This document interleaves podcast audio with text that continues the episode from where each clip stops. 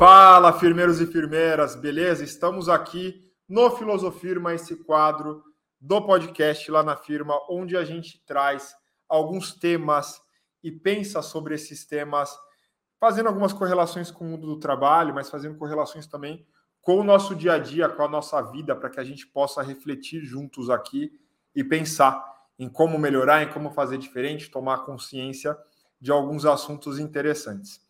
Esse é um quadro que tem a presença da Estela, porque a Estela faz mestrado em filosofia aqui em Barcelona, e a gente tem recentemente incluído algumas, alguns trechos de música dentro desse quadro Filosofirma, que é para a gente né, pensar ali um trecho de uma música e a partir dessa música desenrolar esse bate-papo mais filosófico, se eu posso chamar assim. Sim, com certeza. É que uma das é, uma das questões que a gente gosta de abordar aqui é falar que a filosofia está em tudo, porque tudo é filosofia. É, não é só livro, não é só filósofo famoso, não é só universidade. Então, a filosofia ela está presente em manifestações é, das pessoas, em manifestações culturais. Então, a música é uma grande ferramenta que a gente tem na nossa mão para poder filosofar. Acho que uma frase às vezes consegue resumir é, textos e textos de filosofia mais densa. Então, essa, essa é um pouco. É. Né, Fazer a, a gente ideia, pensar, né? É, do quadro. A música leva a gente para caminhos de reflexão. E aí eu já quero aproveitar aqui, sem mais delongas, e te pedir qual é a frase, qual é a música que a gente vai Sim. trabalhar aqui hoje para a gente fazer aí essa, essa reflexão. Bom, a gente vai trazer de novo o Emicida, a gente está repetitivo, mas é que a gente gosta muito do Emicida. é verdade. Minota. E é. o Emicida, galera, o Emicida vai para Portugal cantar, a gente mora na Espanha, o Emicida vai para Portugal cantar e não vai dar para a gente ir, é pertinho, daria para a gente fazer uma força, mas não vai dar para a gente ir. É. Enfim, quem sabe. Ele na... não sabe que eu persigo ele, porque eu vejo a agenda do Emicida mensalmente para ver se algum dia a gente vai se encontrar em algum ponto do globo. É. Mas, enfim, né? É isso aí. Vai dar certo. Qual é, a, qual é a, o trecho? É, o Emicida tem uma música que ela é muito legal, que eu acho que ela tem muito de filosofia africana aqui, que é uma música que se chama Principia. E hum, ela fala é, uma frase que é: Enquanto a terra não for livre, eu também não sou. Ele traz essa frase depois de trazer vários trechos falando tudo que nós tem é nós, num sentido muito de pensar o coletivo, que vem muito da filosofia africana, de pensar. A gente tem uma frase muito famosa é, de um pensador africano também, de que é preciso uma aldeia para criar uma criança. A filosofia Ubuntu ela se traduz como eu sou porque nós somos. Então, essa questão do, da coletividade ela está muito presente na, na, filosofia ancestral aí que, que vem da África.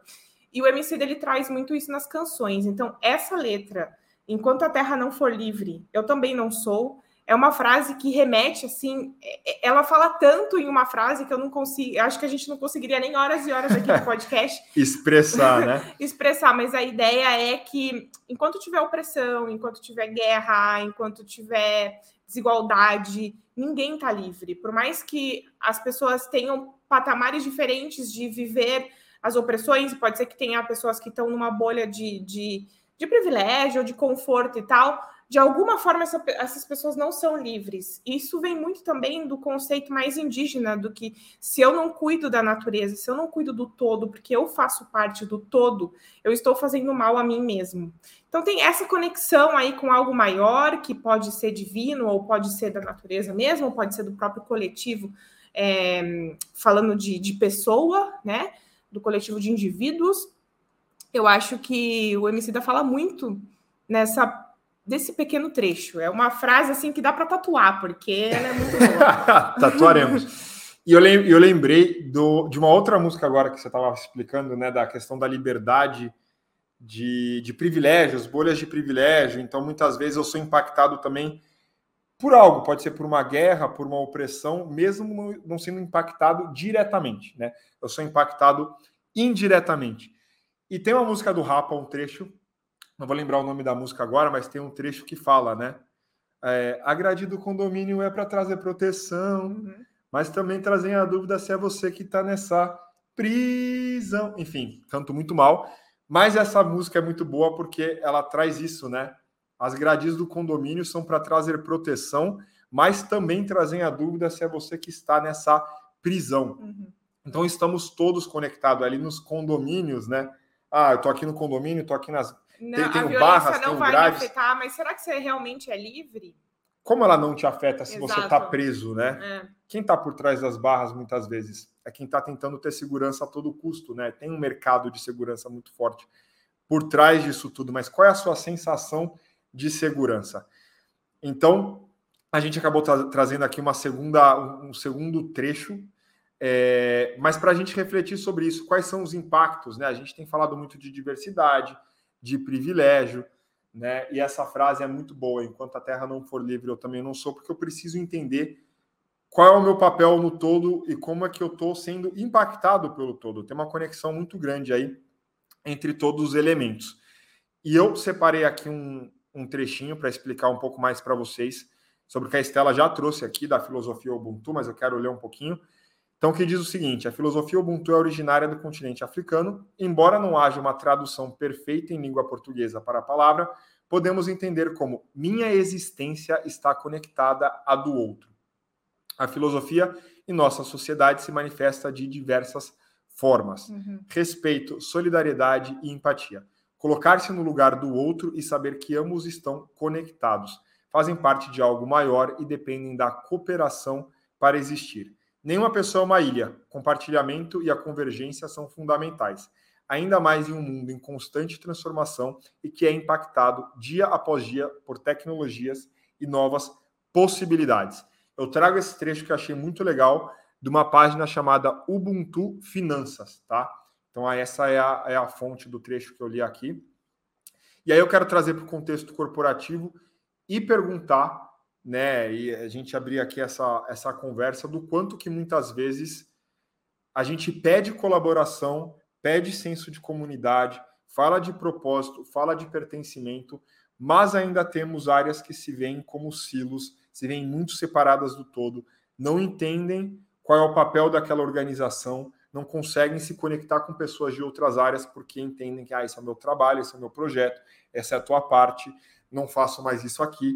Né? Só aquele meme. A própria competição, né? Porque a competição ela é totalmente contraditória com a filosofia Ubuntu. Então, se há, existem dinâmicas dentro das empresas que promovem competição, Seja competição de ego, seja competição política, de cargo. É... Reconhecimento, né? Busca competição por reconhecimento. por reconhecimento, porque o bônus é diferente dependendo do que eu entregar, então o bônus é individual, e aí, né, a minha performance ela vai ser medida de forma individual, eu tenho que preocupar primeiro com o meu, depois os outros. Tudo isso é contraditório com o que a gente está tá trazendo aqui, que eu acho que o ambiente corporativo ele pode trazer essa competição muito muito aflorada, que não vai promover nada de colaboração, e aí a colaboração realmente vai ficar só no discurso e não vai colar. Vai ser um discurso meio estranho. Não vai colar. E tem muita gente já, pessoal, percebendo essas desconexões de discurso, né? Então você tem um discurso muito legal, muito bonito, o PPT tá sensacional, os valores estão ali estampados na parede, mas no dia a dia é o que a gente fala sempre. Quais são os sistemas que são criados para as pessoas agirem naquele espaço? é um sistema que muitas vezes ele é, como a Estela falou, focado em competição, né? Então, o que, que a gente precisa fazer? Eu gosto de trazer aqui, a gente começa as reflexões, mas é importante a gente também pensar nos comos. O que, que é importante as empresas fazerem? Rever os sistemas. Será que se eu peço colaboração e eu acredito fielmente que colaboração vai me trazer melhores resultados, uma cultura mais, mais positiva, um clima melhor para a galera, Quais são o, o, os sistemas que eu preciso rever?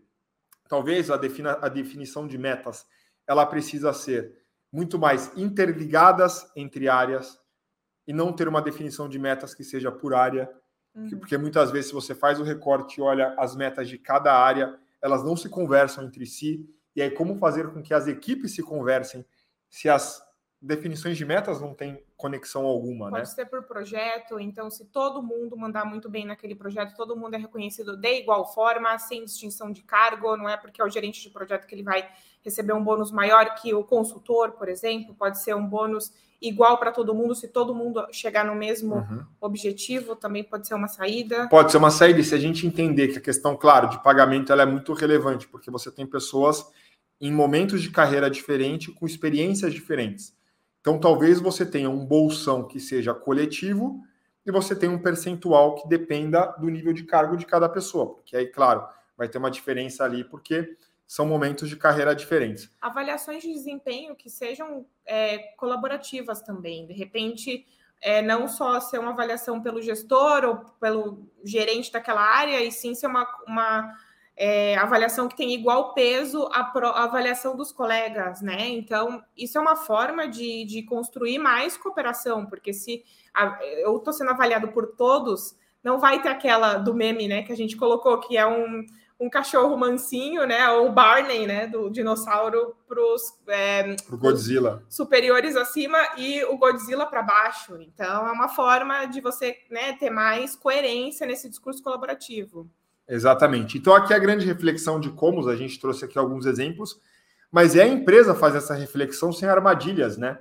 Se eu peço colaboração demais, se eu falo que eh, esse senso de pertencimento, propósito, comunidade, empatia, mostrar vulnerabilidade para o outro, se todos esses elementos juntos são importantes e promovem um espaço de colaboração, quais são os sistemas que reforçam comportamentos colaborativos? Essa é a principal pergunta que a gente tem que começar fazendo quais são os sistemas que reforçam comportamentos de colaboração. E a partir daí, de fato, quebrar todos esses processos. Então, colaboração em projetos, colaboração em reconhecimento, colaboração em remuneração, colabora colaboração na definição de metas. Quais são os sistemas que a gente pode criar para fomentar uma cultura mais colaborativa? Senão fica um discurso muito bonito e na prática ninguém reconhece. E uma essa, essa discussão de, de sistemas é super importante e também tem as práticas, porque uma metodologia ágil, por exemplo, vai muito na prática do dia a dia. Como eu, gestor, é aquela minha equipe que talvez eu não consiga influenciar, porque a empresa é muito grande, multinacional e tal, não vou conseguir mudar os sistemas da empresa, mas como eu promovo colaboração dentro do meu time, né, na minha equipe. Então, a metodologia ágil acho que acaba ajudando também a trazer Totalmente. essa né, essa colaboração, é, esse dinamismo, é, essa questão mais fluida mesmo de colaborar com o outro, porque a, uhum. a metodologia ágil é para isso, é para trabalhar com mais agilidade, mas de forma colaborativa, também considerando que todo, todas as peças ali são importantes. Sim. Metodologia ágil e o Management 3.0. Para quem não escutou, a gente tem um episódio do podcast sobre Management 3.0 que a gente fez com o Banco BV Itaó sensacional. Então, quem nunca escutou, corre aí na, nos episódios que a gente tem. Foi com o Banco BV, é muito fácil de achar. E vocês escutam mais sobre o Management 3.0 e fala muito sobre reconhecimento, sobre trabalho colaborativo. Beleza, galera? A ideia é que a gente não se alongue demais. Eu sei que é um tema que a gente poderia falar por horas aqui, mas a gente gosta de reflexões mais curtas para você também conseguir consumir aí no seu tempo, no seu dia a dia.